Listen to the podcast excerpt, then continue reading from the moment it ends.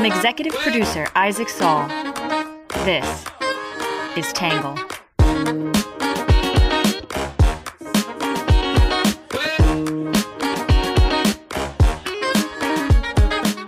Good morning, good afternoon, and good evening, and welcome to the Tangle Podcast, an independent, nonpartisan, subscriber supported politics podcast where we summarize the best arguments from across the political spectrum on the news of the day, and then I give you my take. I am your host, Isaac Saul, and on today's episode, we're going to be talking about the debt limit deal struck by President Biden and Republicans in Congress. Hope everybody had a great Memorial Day weekend. Before we jump in, as always, we'll kick it off with some quick hits.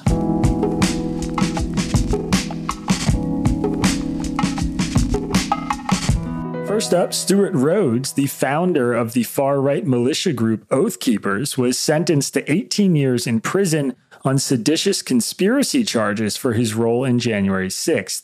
It is the longest prison sentence yet related to the riots at the Capitol building.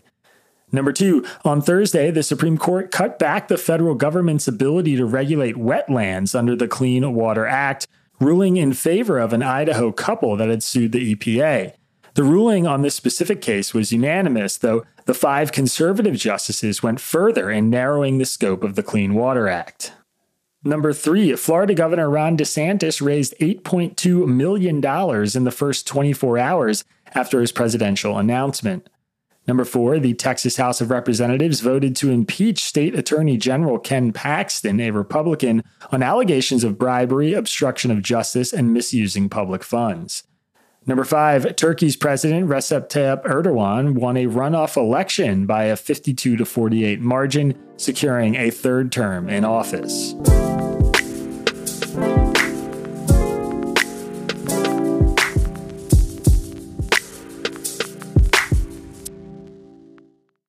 Congress is set to vote this week on a bipartisan agreement to suspend the debt ceiling and avert a potential government default.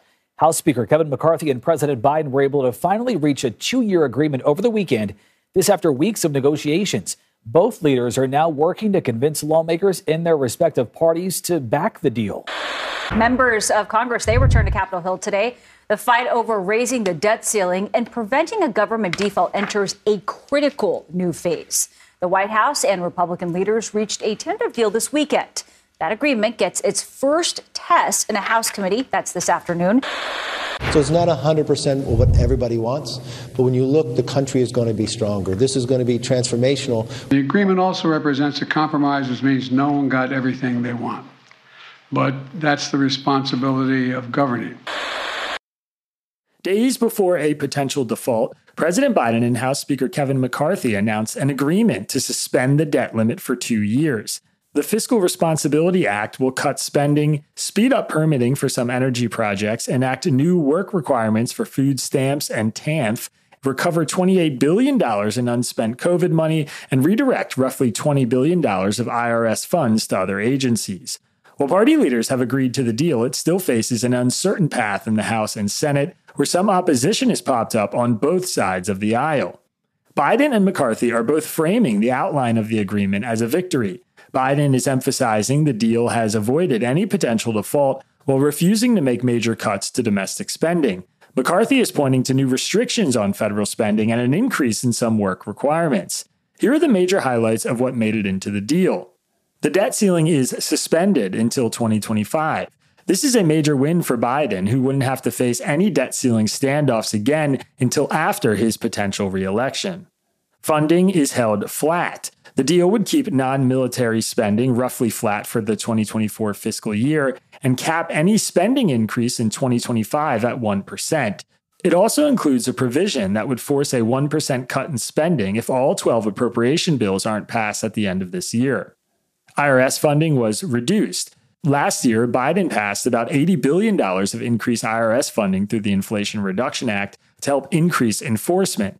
$21.4 billion of that funding would be cut as part of the deal, and Biden says the money would be reallocated to other domestic programs. The deal also claws back about $30 billion of unspent COVID 19 funds that were allocated during the pandemic and would now be recovered. Congress has allocated about $4.6 trillion in COVID funding since 2020. There is a new deal on work requirements. Under existing laws, adults up to 49 years old who don't have children must meet work requirements to receive SNAP or food stamps. The new agreement would raise that age to 54, putting an estimated 275,000 people at risk of losing their benefits, according to the Congressional Budget Office. However, Biden says new exemptions waiving the requirements for all homeless people and veterans would keep the number of people receiving SNAP roughly flat. The deal would also force the Biden administration to resume collecting student loan payments on August 30th, which the administration said it was already planning to do. The deal would not impact Biden's plan to forgive up to $20,000 of debt per borrower, which is currently under review by the Supreme Court. In a surprise detail, Senator Joe Manchin, the Democrat from West Virginia, won approval for the remaining permits to complete the stalled Mountain Valley Pipeline, an Appalachian natural gas project that has been a Manchin priority. Neither side had disclosed the project's inclusion in the negotiations. There were some modest updates to environmental permitting rules for both fossil fuel and clean energy projects.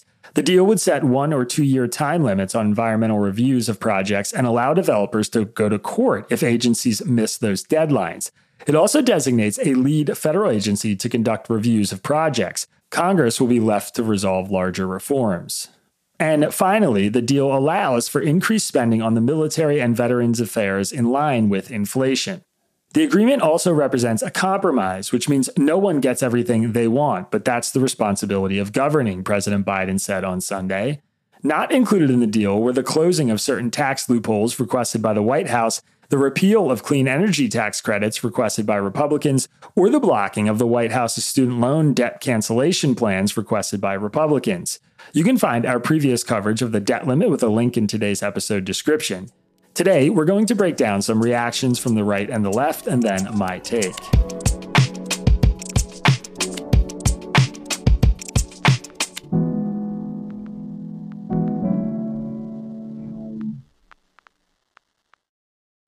Does Monday at the office feel like a storm? Not with Microsoft Copilot. That feeling when Copilot gets everyone up to speed instantly? It's sunny again. When Copilot simplifies complex data so your teams can act, that sun's shining on a beach.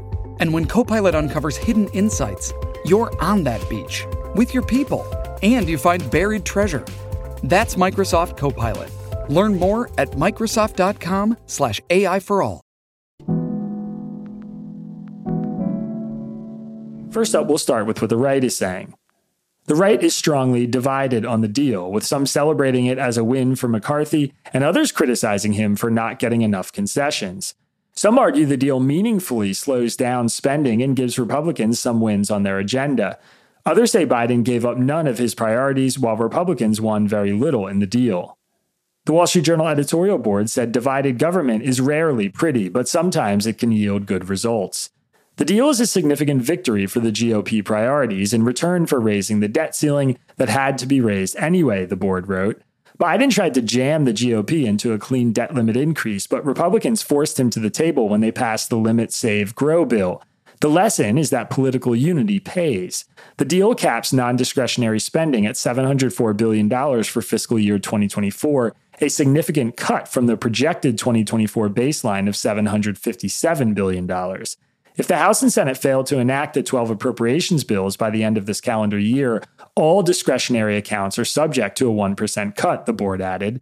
This automatic sequester would apply to accounts Democrats have disguised as emergency, like infrastructure dollars, etc. This is a protection against the Democratic Senate that wants another year end omnibus spending blowout. The first regular order budget in years would give the House GOP leverage to win more policy victories in negotiations with the Senate. In the Daily Caller, Steve Cortes said the deal is not everything conservatives want, but it's a great start. Conservatives should welcome the deal, which represents tangible success and a key starting marker for fiscal sanity in Washington, Cortes said. Republicans clawed back tens of billions of dollars of unspent COVID allocations, which not only saves taxpayers in the near term, but it also helps to stem the pernicious tide of inflation that was unleashed by exactly this kind of exorbitant borrowing and spending. McCarthy even realized actual cuts in non defense discretionary spending as part of the negotiations. Historically, even when the GOP exerted control over all three bodies, debt limit raises always accompanied spending increases, but not now, Cortes said. The deal forces Biden to begin student loan repayments again, saving taxpayers an estimated $5 billion per month. The agreement also slashes $400 million in taxpayer funds from the CDC's Global Health Fund that sent money to China and to globalist bureaucracies. None of this comes at the expense of seniors or veterans. Understandably, many on the political right want more, but this is the first step toward taking back the Senate and the White House. In RedState, Joe Cunningham said McCarthy somehow did worse than doing nothing at all. The text of the bill confirms that spending is frozen at fiscal year 2022 levels, but there doesn't appear to be a dollar limit to the debt ceiling increase that comes along with that, Cunningham said. Conservatives are upset about this fact, as well as just how little the White House ultimately had to give up in exchange for the increase. The savings Republicans won pale in comparison to the 1% non military spending increase allowed next year, much less other problematic spending initiatives like the green subsidies in the so called Inflation Reduction Act. McCarthy's initial tweet touting the deal got fact checked since this debt limit deal doesn't cut spending, it just limits how fast spending grows, Cunningham said. What's more, there are reports that every Democrat in the House, including the Progressive Caucus, is ready to vote for the deal, which should be a pretty clear sign McCarthy got rolled. Getting work requirements for social welfare is all fine and dandy, but meaningful cuts in spending from literally anywhere else would make that spending a smaller problem. A deal that increases the federal debt by $4 trillion isn't a deal at all.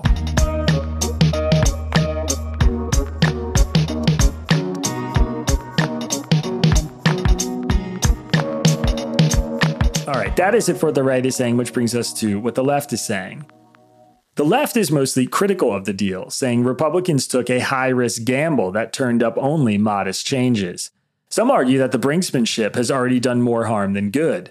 Others say the deal was a win for both sides, though more important for Speaker McCarthy politically. In the Washington Post, Catherine Rampell said Congress beclowned itself.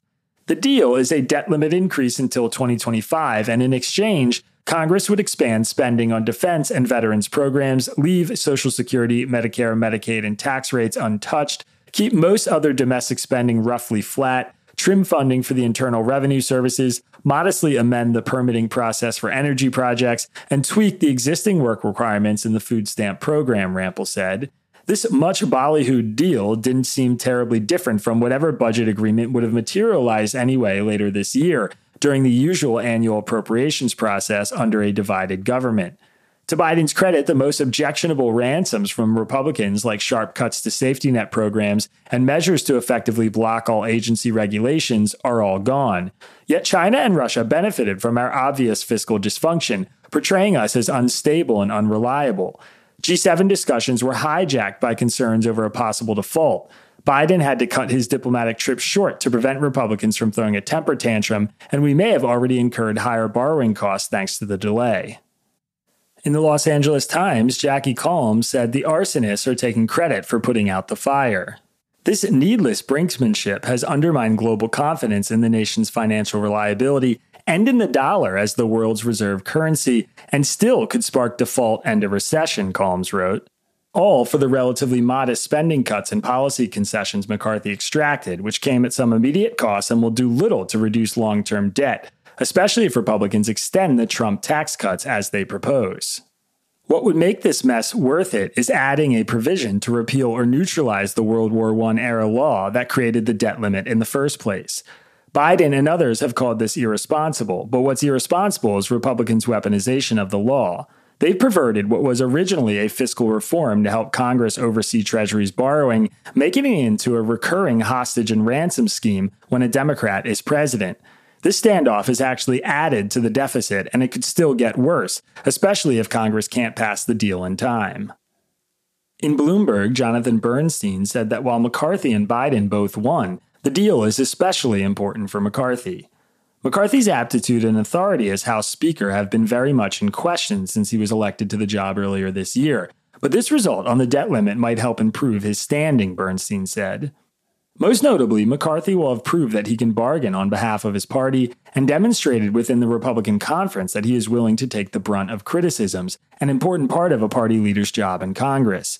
He was already helped by passing the Republican only bill to kick off budget negotiations, which prove he can count votes and pass what he wants. As for Biden, he will benefit primarily from having avoided not just the consequences of a default, the threat of which is now safely pushed back until beyond the 2024 presidential election, but the possibility of a government shutdown, Bernstein said. There will still be partisan squabbling in Congress, but the deal should dramatically reduce how much casual voters will notice, and voters generally don't like partisan squabbling.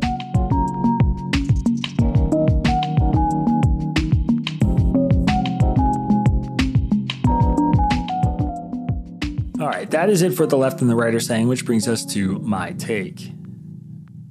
My first reaction when I saw the outline of the deal was something along the lines of Catherine Rampell's. This is it. This is what we risked the default for. This is what all the fuss was about, what might have cost us our credit rating, and what could still put us at risk of a default. Modest is the best word to describe pretty much everything about this agreement. Coming in, I had been critical of Republicans for leveraging the debt ceiling to get the cuts they want. Now that I'm seeing the final deal, I feel even more confident in that criticism. I firmly believe that in a divided government, they could have gotten these wins through the normal legislative process rather than just a debt ceiling standoff. In a purely practical sense, this was all just a lot of bluster for very few changes, all in an extremely high risk environment. Politically, of course, the story is a little different. For Speaker McCarthy, I think this is a big win.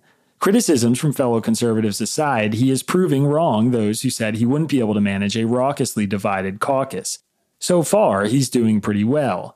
He managed to keep Republicans together on a tough vote to spark these negotiations initially, and has managed to squeeze just enough out of Biden that he can hammer home some talking points to the public.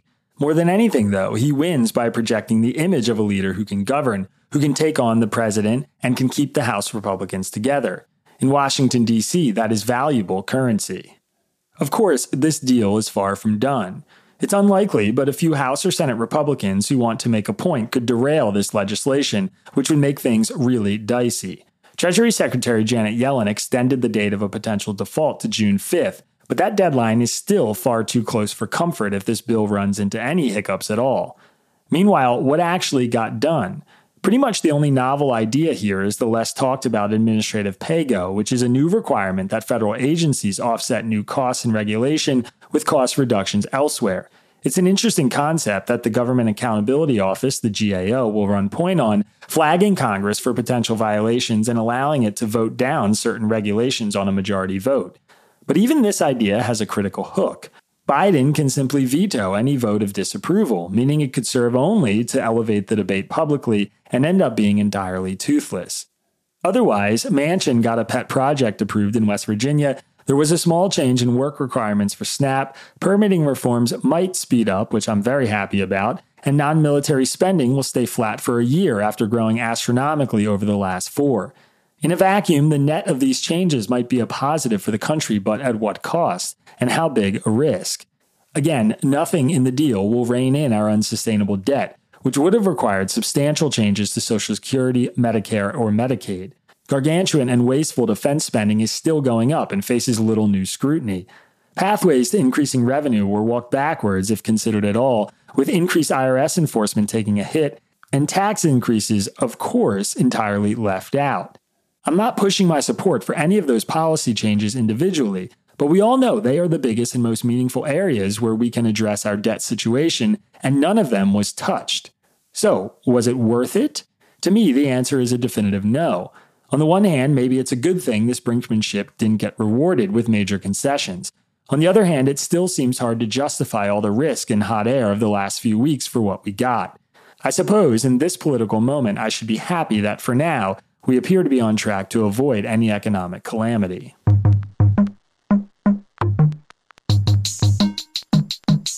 All right, that is it for my take, which brings us to your questions answered. This one is from Richard in St. Louis, Missouri. Richard said, I just wanted to mention something I thought was missing from the piece you pulled to create the addition on Tim Scott's candidacy, as well as your own take, which is whether Tim Scott, or for that matter, Nikki Haley, seriously thinks he can win the nomination even on a long shot, or if he is really aiming to elevate his profile in order to be the actual nominee's running mate. So, this is a good call out and probably an oversight on my part. For what it's worth, yes, I think both Nikki Haley and Tim Scott are probably auditioning for vice president just as much as they are running. I could see a world where Trump plucks either one as a running mate if he secured the nomination, and I think they'd both be willing to take the job. Perhaps that's why they are so far playing nice with each other. At the same time, I don't think that's true of everyone in the Republican primary field. Vivek Ramaswamy will probably stay in the private sector with a big boost in name recognition when this is done.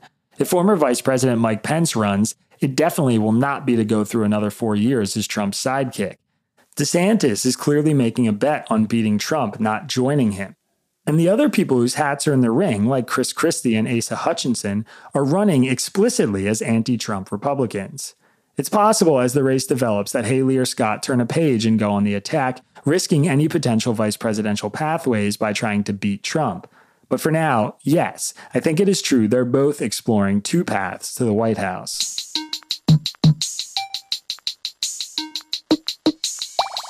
Next up is our under the radar section.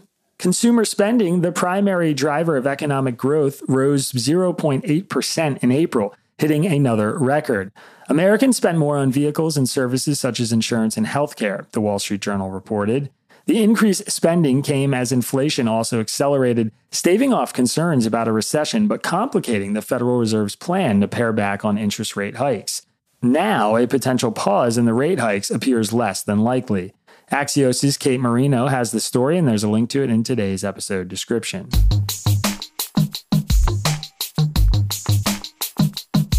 All right, next up is our numbers section. The proposed military spending budget next year under the latest debt ceiling deal is $886 billion. The proposed military budget in two years is $895 billion. The estimated total savings in federal spending over the next 10 years, if the terms of the debt ceiling agreement stay in place, is $860 billion, according to the New York Times. The estimated cost of the Mountain Valley Pipeline that just got approval in West Virginia is $6.6 billion. The average time an environmental review takes under the National Environmental Policy Act of 1970 is 4.5 years. The new cap in years that would be imposed on those environmental reviews is one or two years. All right, and finally, our Have a Nice Day section.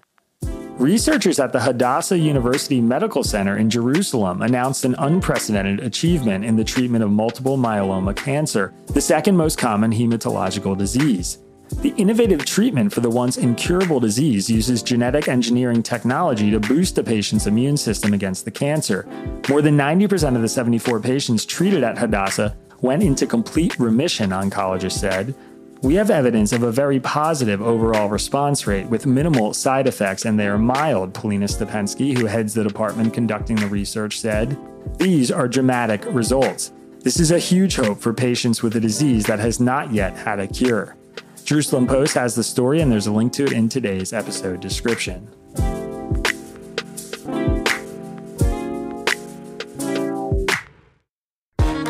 Right, that is it for today's podcast. As always, if you want to support our work, please go to readtangle.com. Don't forget, we have a live event coming to Philadelphia, Pennsylvania. If you go to readtangle.com backslash live, you can find some information about that. August 3rd, Philly. And we are also now on YouTube. Go check out our YouTube, Tangle News on YouTube. Give our videos some watch and subscribe there as well to keep up with some unique content we are pumping out in video format. All right, we'll be right back here, same time tomorrow. Have a good one. Peace. Our podcast is written by me, Isaac Saul, and edited by John Law. Our script is edited by Ari Weitzman, Bailey Saul, and Sean Brady. The logo for our podcast was designed by Magdalena Bokowa, who's also our social media manager. Music for the podcast was produced by Diet75. For more on Tangle, please go to readtangle.com and check out our website.